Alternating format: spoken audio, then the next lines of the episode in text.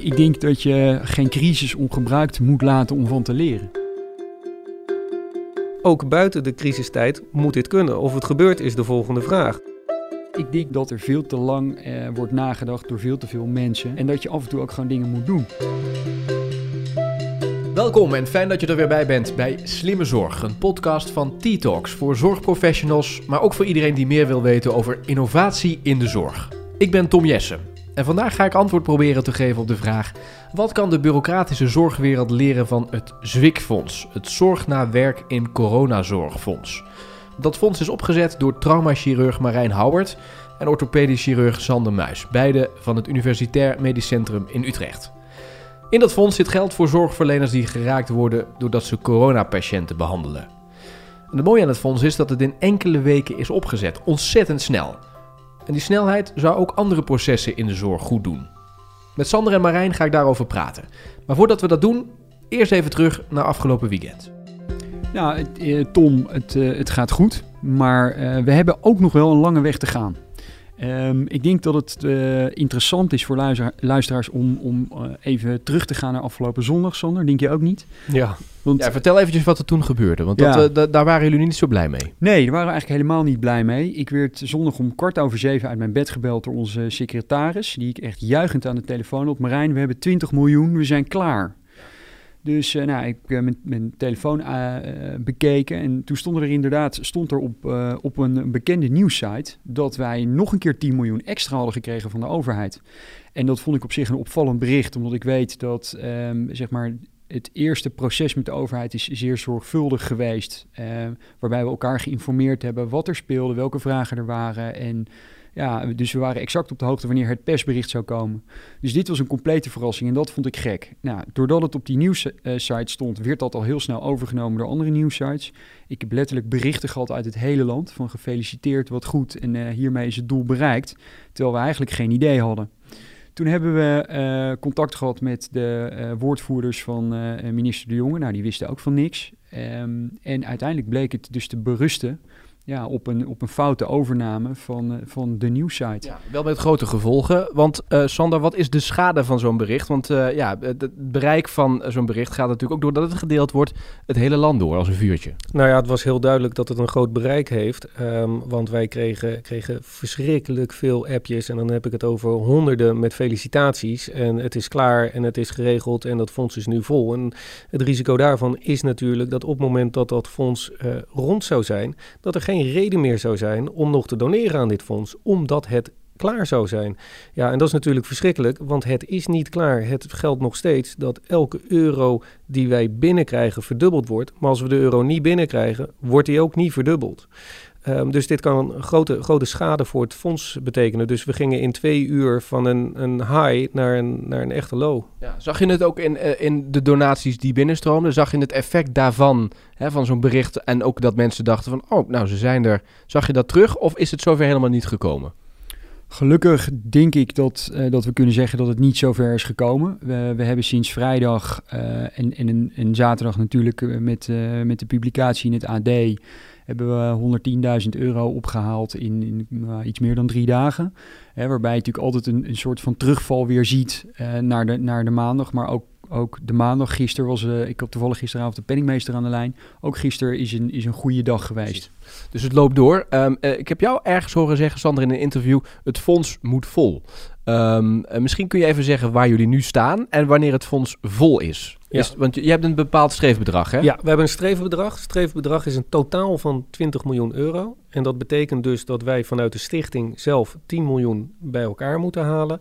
om dat vervolgens verdubbeld te krijgen naar die 20 miljoen. Op dit moment staan wij op 3,1 miljoen. En dat zou dus met verdubbeling 6,2 miljoen zijn. Juist. Dus je, je, hebt nog een lange weg te gaan. 7 miljoen heb je nog nodig om aan die 10 te komen. Klopt helemaal. Oké. Okay. Um, Jullie hebben ook gezegd van we gaan de, dit is al een tijdje daarvoor gebeurd volgens mij. We gaan de doelgroep waarvoor dat, um, uh, dat geld beschikbaar komt, gaan we uitbreiden. Hè? Er, was eerst waren volgens mij drie doelgroepen. Acute, het acute team, ambulancezorg was daar een onderdeel van. Nu is dat uitgebreid. Waarom is dat gebeurd? Nou, dat was een van de, van de voorwaarden van, uh, van het ministerie om te zeggen van nou ja, wij, wij zijn bereid om, om, om met jullie mee te doen. Alleen, uh, wij vinden dat eigenlijk alle mensen in de frontlinie uh, een, dergelijk fonds, een dergelijke steun verdienen. Ja, dat vonden Sander en ik ook. Maar zoals we ook al eerder hebben gezegd, ja, wij zijn twee uh, eenvoudige chirurgen. Dus we, we vinden nog steeds dat we daar een, een hele hoop hulp bij nodig hebben om dat zoiets te kunnen realiseren. Nou, dat hebben we gekregen. We hebben een aantal toezeggingen gehad, ook qua back-office. en zeker ook met, met de steun van het ministerie hebben we gezegd, nou, in dan breiden we het uit.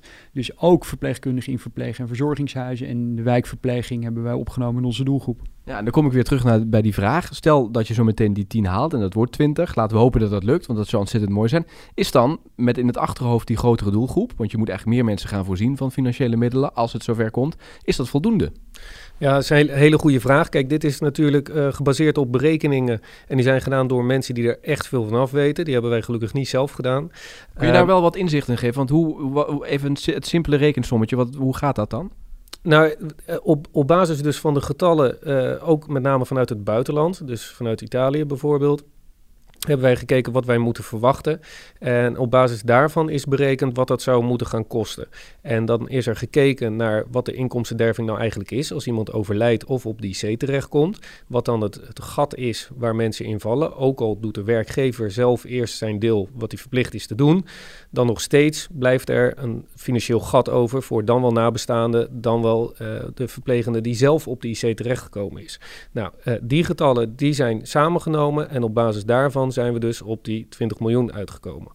Um, ja, als het, als het vol is, die 20 miljoen. Uh, stel nou dat het zo zou zijn dat we geld overhouden. En laten we dat echt hopen. Want dat zou betekenen dat we minder uit hoeven te keren. Dus minder mensen uh, overleden zijn of op die IC terecht zijn gekomen. Um, dan hebben we daar zeker ook nog een uh, heel goed doel voor. En dat is? Nou, dat, doel is dat we dat, dat willen uitkeren voor de zogenaamde tweede golf, hè, dus de psychische nazorg.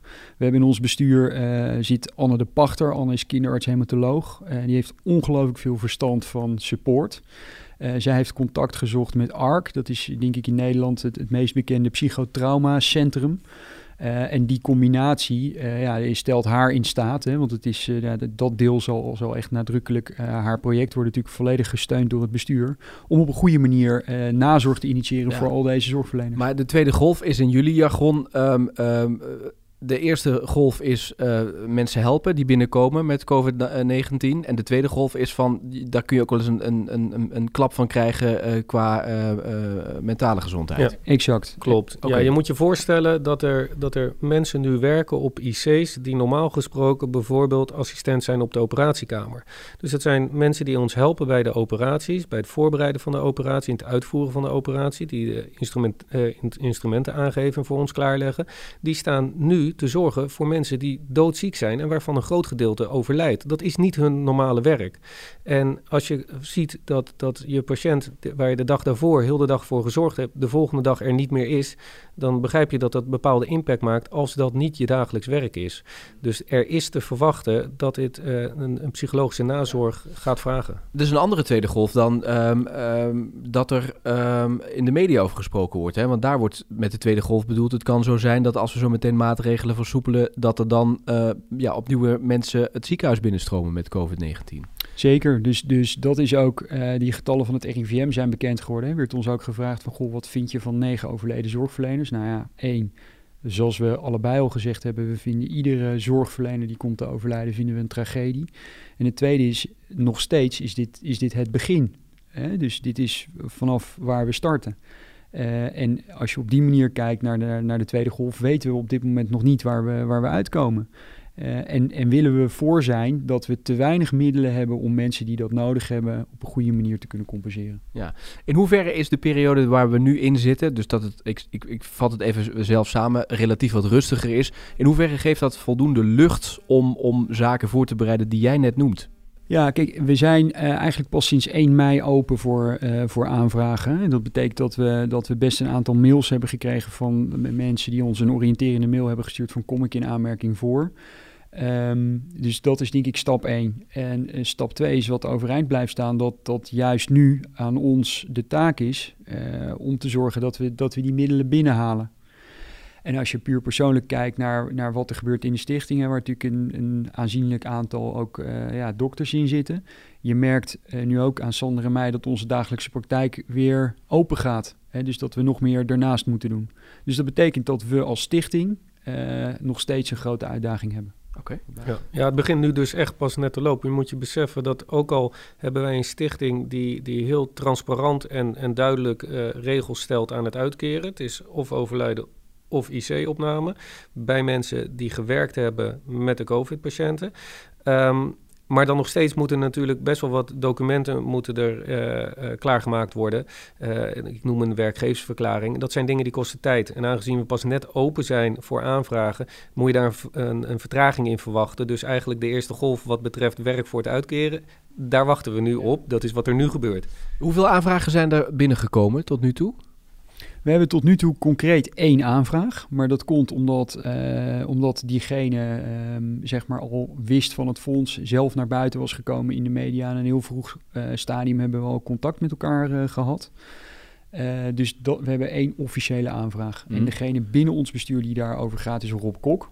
Die beoordeelt of het, of het aan die voorwaarden voldaan wordt. Ja, Rob uh, en twee anderen. Dus Rob Kok, dat is, de, is, is verzekeringsarts in het dagelijks leven en voorzitter van de Nederlandse Vereniging voor, uh, voor Verzekeringsartsen. En dat doet hij samen met Ruud Schepers. Ruud is arbeidsrechtadvocaat bij Kennedy van der Laan. En uh, met Wietske Blom. En Wietske is SJA-verpleegkundige en lector aan de, aan de Hogeschool van, van okay. Utrecht, hoofddocent. En met z'n drie bepalen ze dat. Er is dus nog één aanvraag, die is nog ja. niet uitgekeerd. Nee. Dus dat, dat zit nog in het stadium dat, ja. er, um, dat het beoordeeld moet worden. Ja. Uh, maar de financiële middelen zijn er dus wel al voor een deel. Dus je zou wel in principe, als het tot uitkering overgegaan moet worden, kan dat in dit, kun je dat nu doen? Zeker. Oké. Okay. Um, is er een soort van, want één klinkt op dit moment, uh, maar je zegt we beginnen eigenlijk pas net. Dus ja. jullie verwachting is dat gaat oplopen. Ja. En is een, kun je iets zeggen over de snelheid waarmee dat, waarmee dat gebeurt? Nou ja, we weten dus van, van de negen sterfgevallen waar, waarvan iedereen op de hoogte is. Alleen de IC-gevallen, die zijn nog niet helemaal duidelijk. Okay. Um, wat we wel gezien hebben, is dat er natuurlijk meer dan 400 zorg, uh, zorgverleners in het ziekenhuis opgenomen zijn. Alleen daar is geen onderverdeling gemaakt in welke daarvan op de IC terecht zijn gekomen. Um, dan heb je tegenwoordig natuurlijk dat de privacy zo gewaarborgd is, dat het zelfs voor ons lastig is om uh, erachter te komen wie van die mensen op de IC terecht zijn gekomen die daadwerkelijk in aanmerking zou komen. En dat betekent dat wij moeten wachten op aanvragen van ja. die mensen. Dat het fonds er is, dat lijkt mij zeker in, in jullie wereld bekend. Dus mensen weten dat het er is. Zou je je voor kunnen stellen dat mensen ook met een soort van... Um, uh, ik weet niet of Jan het goede woord is, maar dat ze denken van ja, we willen eigenlijk helemaal liever niet beroep doen op het fonds, omdat we, ja, ik, weet niet wat de juiste woorden daarbij zijn, maar omdat ze zeggen we, we redden het of zelf wel of, of een andere reden. Zou je dat kunnen voorstellen? Of, want jullie kunnen dat goed inschatten, of is de situatie zo erg dat je eigenlijk wel moet? Ja, ik denk dat dat heel erg aan de persoonlijke, persoonlijke omstandigheden van, van de zorgverlener in kwestie hangt. Um, op het moment dat iemand hoofdkostwinnaar is, zal dat heel anders liggen dan als het een bijbaan was, uh, om het zo eens te zeggen. Um, als dat, als dat uh, niet zo is, als iemand heel goed verzekerd is, om welke reden dan ook via een partner, bedenk het maar. Uh, dan zou ik me voor kunnen stellen dat iemand er geen aanspraak op wil maken. Uh, dat zou ik dan ook aanmoedigen. Maar als je het nodig hebt, dan zijn wij daarvoor. Uh, en wij, wij denken, wij hebben gekeken naar onze doelgroep, dat het overgrote deel het daadwerkelijk serieus nodig gaat hebben. Hmm. Oké. Okay. Um, wat is nu de volgende stap? Die, want we zitten dus nu op 5 mei. Alles is net open, aanvragen komen binnen. Uiteraard, de donaties die gaan ook door. Ik neem aan dat jullie daar nog flink uh, reclame voor maken op verschillende plekken. Um, uh, wat, wat, wat, wat zijn nog dingetjes die jullie hebben uitgestippeld voor jezelf, wat, wat er gaat gebeuren de komende tijd? Nou, de belangrijkste is denk ik de, de challenge die we hebben opgezet op, op, op Instagram, Loop voor Zorg. Uh, we zien dat, dat die challenge aantrekt en dat is uh, denk ik voor ons een hele belangrijke challenge. Hoe werkt het precies? Het is zo dat je vijf kilometer loopt en vijf mensen nomineert om hetzelfde te doen en vijf euro doneert. Uh, en die challenge is opgezet door Els Visser, die is Nederlands kampioen op de triathlon en atleet bij Red Bull. Uh, en die is overgenomen door Joyce Sombroek. En Joyce was ooit uh, keeper van de Nederlandse uh, damesploeg hockey. Hè? Dus Olympisch goud, goud, gewonnen. en beide zijn ook arts. Dus voelden zich enorm betrokken bij, bij het onderwerp. en samen zijn zij, hebben zij ons geholpen om, om deze challenge op te starten.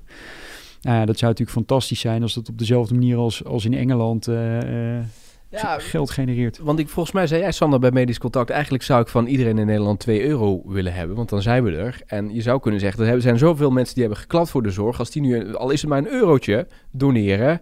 dan ben je echt al een heel eind opgeschoten, toch? Dat is precies hoe we erin staan. Dat is precies hoe we erin staan. En ehm, die challenge is natuurlijk iets wat heel enthousiast... met name via social media opgepakt wordt. En daar zien we ook dat dat zich echt als een olievlek uitbreidt. Dus dat gaat hartstikke goed. Mensen zijn er heel enthousiast mee bezig.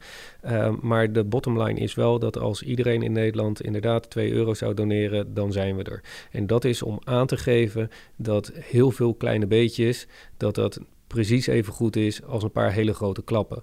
En als mensen het kunnen missen, uh, mis het dan voor deze mensen die nu voor je in de, in frontlinie staan en echt voor iedereen keihard staan te werken. Ja.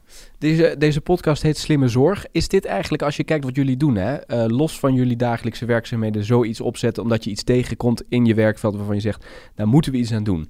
Is dat ook een innovatie waarvan je zou kunnen zeggen, nou dat, dat zou je wel meer mogen en kunnen zien in de medische wereld? Nou ja, kijk, een van de dingen die, uh, denk ik, in Den Haag zeer gewaardeerd is aan het initiatief, is dat het, dat het transparant en simpel is. Hè? Dus we hebben twee vrij harde eindpunten genomen. We zeggen, oké, dat kan het probleem zijn, dood en overlijden, en daar doen we wat aan. Dus we hebben eigenlijk een stichting gebouwd naar chirurgische principes. Hè? Treat first, what kills first. En um, ik denk in het, in het algemeen dat er veel te veel bureaucratie is. Dat er veel te lang uh, wordt nagedacht door veel te veel mensen.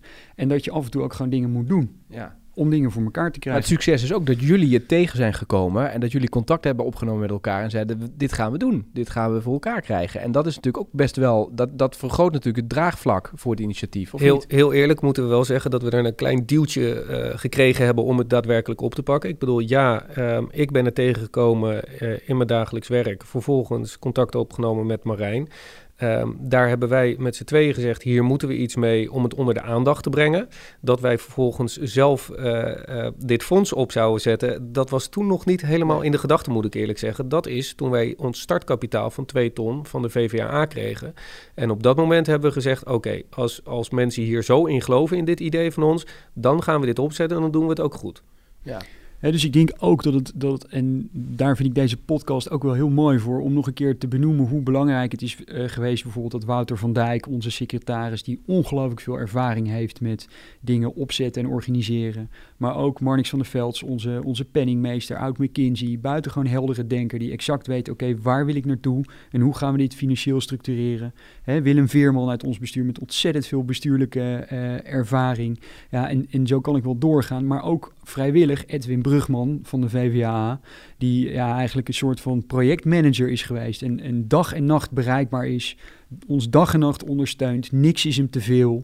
Ja, ik vind dat uh, ongelooflijk bijzonder, de, de, de, de inzet en de hulp die we om ons heen krijgen. Uh, ja, om dit voor elkaar te krijgen. Ja, en dan zie je dat in zo'n zo'n initiatief waarvan de neuzen echt allemaal dezelfde kant op staan. Want we willen dit allemaal voor elkaar krijgen voor dit doel. Wij geloven hierin en vinden dat dit moet gebeuren.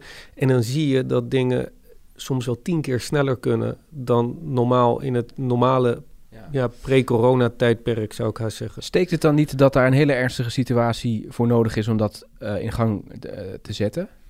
Nou, ik, ik denk dat je geen crisis ongebruikt moet laten om van te leren.